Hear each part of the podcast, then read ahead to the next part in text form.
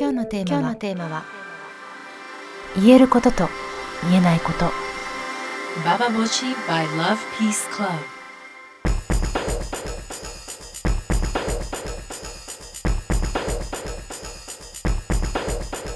インターネットラジオババボシ北原みのりです。今日のテーマは言えることと言えないこと、まあ、いろんな言葉もあるし、まあ、そのタイミングで何かを言うってこともあると思うんですけれども私は一番初めにラブピースクラブに行った時に「マンコと言おう」ってことはずっと決めてたことなんですけどもやっぱなんか「あのま」「まるこ」っていうふうに雑誌とかにも書いてあるし一方で「チンコ」とか「チンポ」とかいうのはテレビでももう普通に流れてる言葉じゃない。でもマンコに関してはなんでこんなにダメなんだっていうのがその理屈が通らない意味がわからないっていう思いがありそしてねあの公衆便所とかに行くと「ま」「まるこ」とか「まんこ」とかまあまあ公衆便所ですらまあまるこだよね。なんで普通にマンコって書かないのと。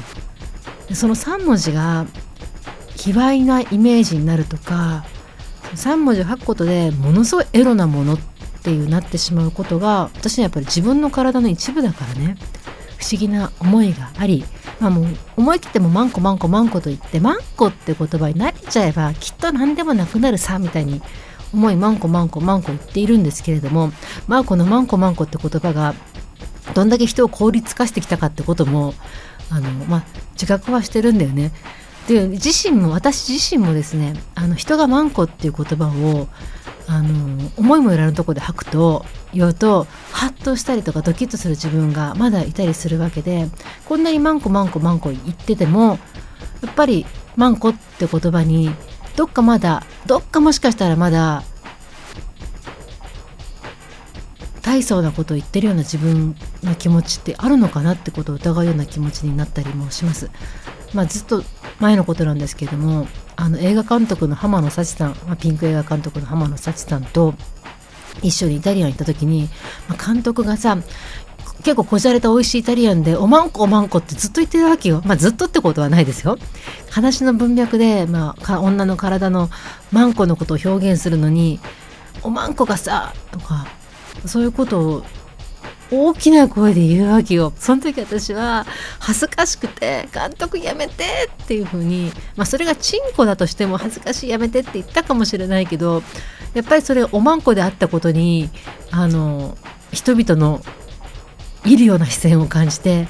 もうもっともっとお手柔らかにっていう風になだめそうになって自分がいたわけ。まあなだめないで必死にこらえてたけどもその店には二度と行けないって思ってる自分はいるわけですよ。で人が言うあの思いもよらぬ大声のマンコっていうのとやっぱ自分が言うマンコっていうのでそうね。あの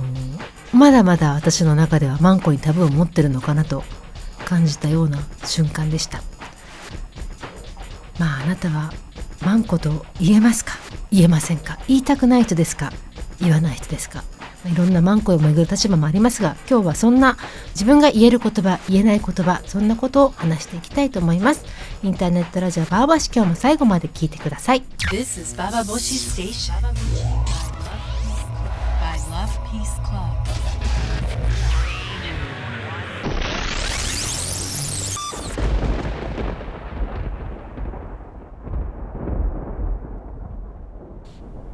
ここで一通メールを紹介します。サリーさんからです。私は男の性器のことを気の強さと関西在住のせいかチンポと言っているんです。男どもの反応はニヤニヤしているか、露骨に嫌な顔をするか、聞こえないふりをしているかです。そしてよく言われるのが女のくせにチンポって言うなです。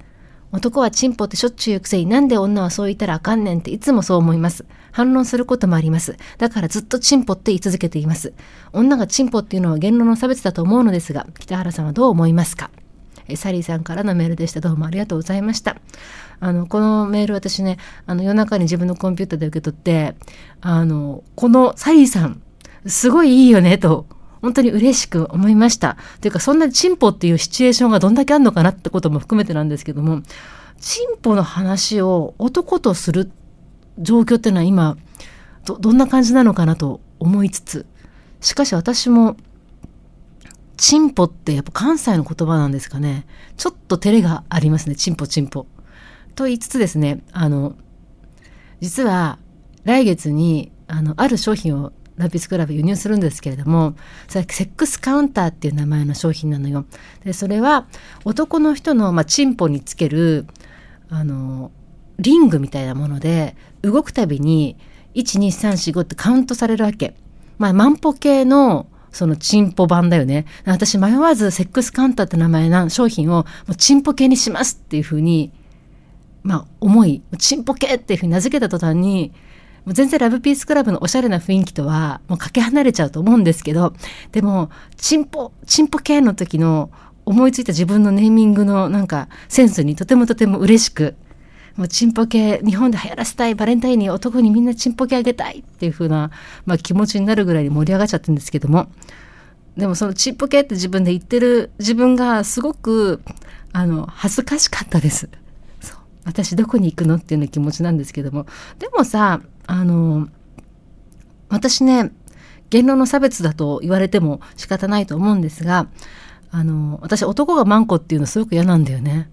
言うなって思う男はマンコってお前言うなよって。どういう気持ちでマンコと言ってるのか説明してから言えとか。なんか私がマンコマンコ言ってると、あの、なんか言わなきゃいけないのかなと思ったような感じで、バギナとか言わずに、あじゃあ、ま、マンコかさとか楽しげに言う男とかいると、もうコテンパンにはつけたい気持ちになっちゃうんですけど、そう。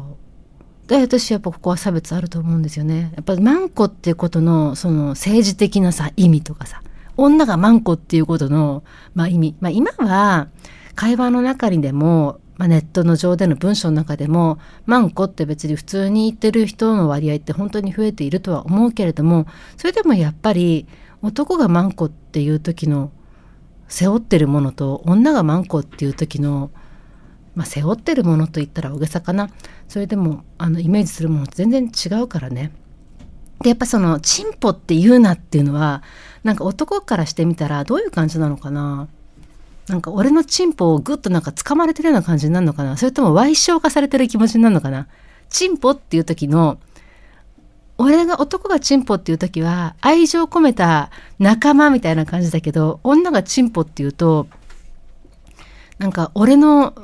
あの親友をちょっと小馬鹿にされたような気持ちになったりすんのですかね？なんで女のくせに言うなっていうのはよくわからんのですが、あれ、マンコって言った時も同じ風に言われるのかしら？女のくせにマンコって言うなとか。もしくは、あ、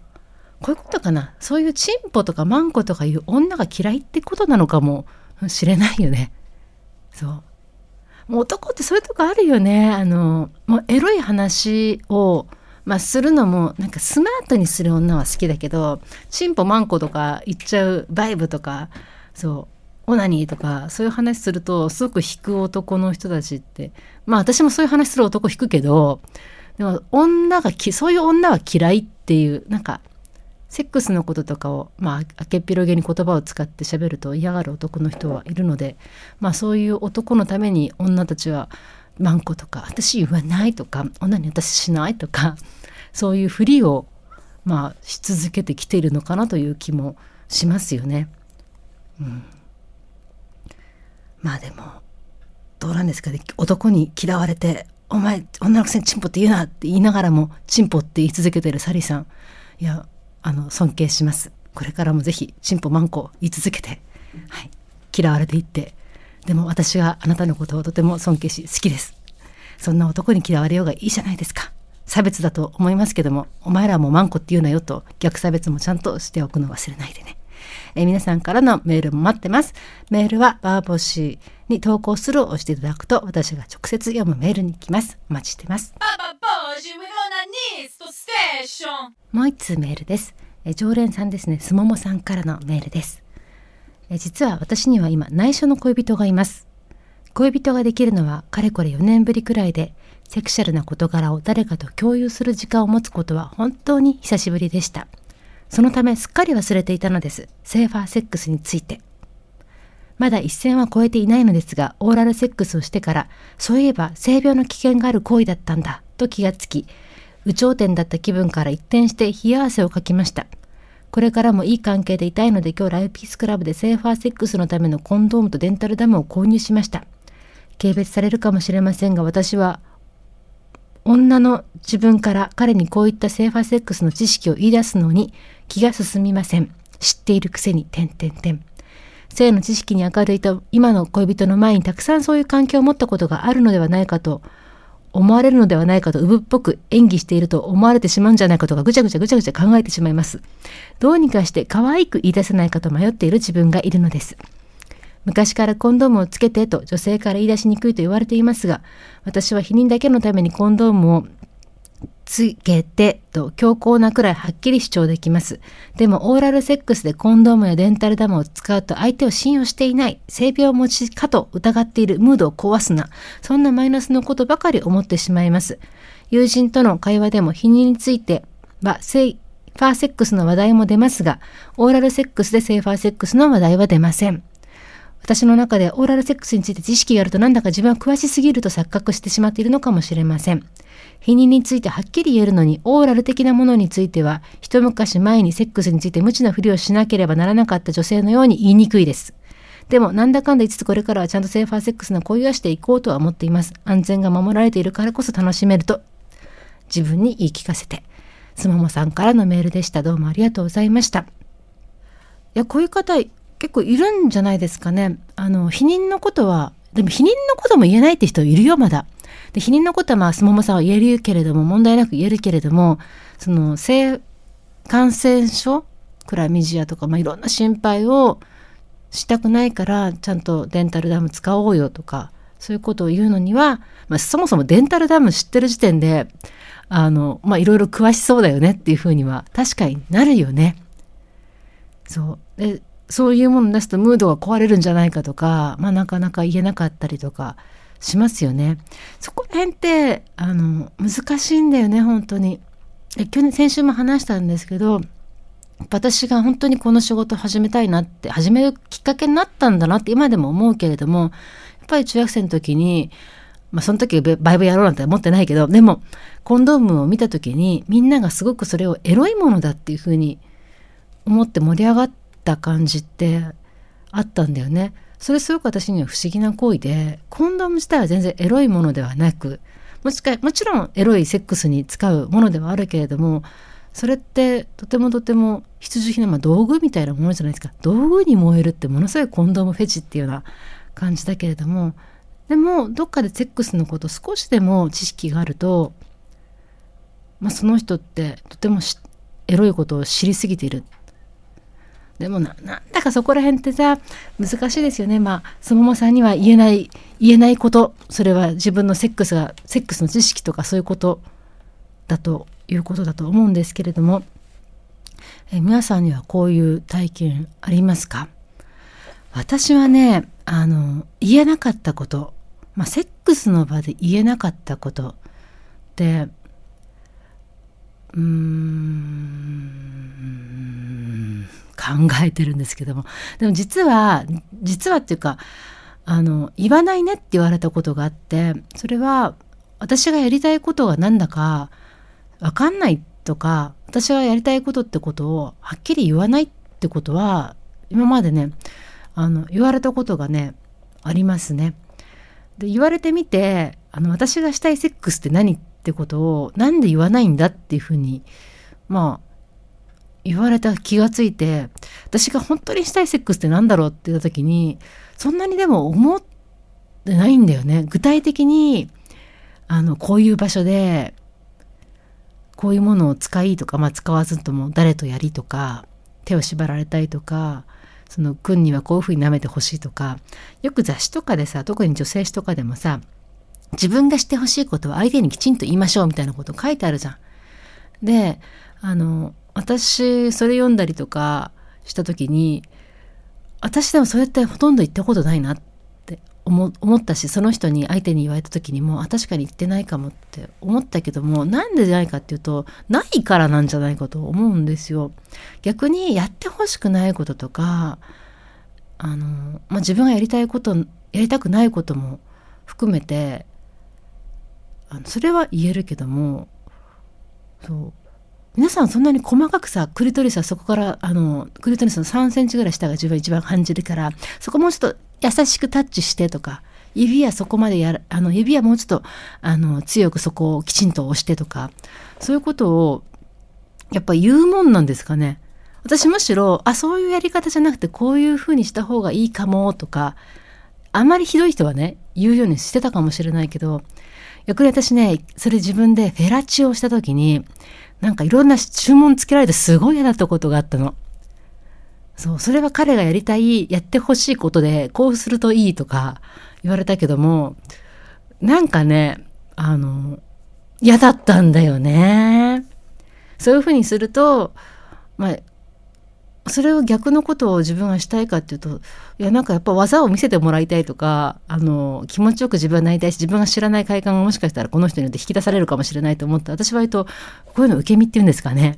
受け身にマンコ広げちゃうタイプなのかもしれないなと今喋りながら思いましたけれども。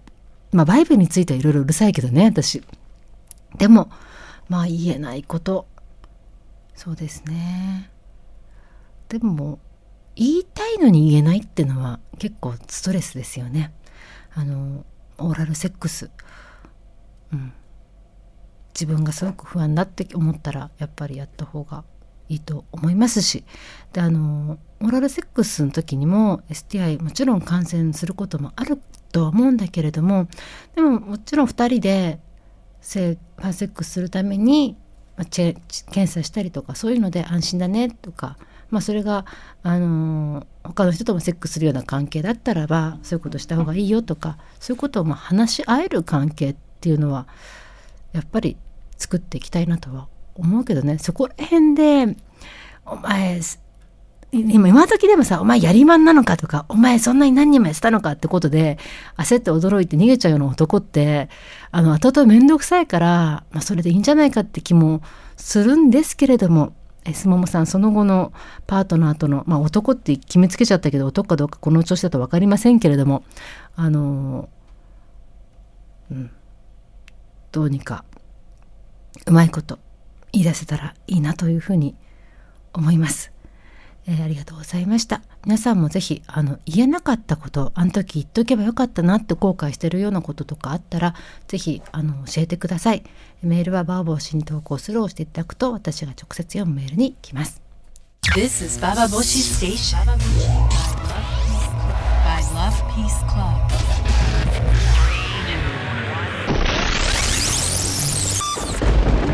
インターネットラジオババボシ今日も最後まで聞いてくださってありがとうございました言いたい言えること言えないこといろいろあると思いますけど私今ね喋りながら一つ思い出しましたね。あの言えないこと一個言えなかったこと。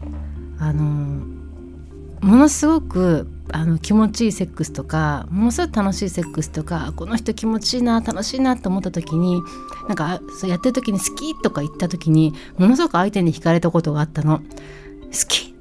て。その時体が硬くなったのを感じてえセックスの時に好きって言ってまだ最初のセックスで1回目で、まあ、しかも会って数時間後に言うと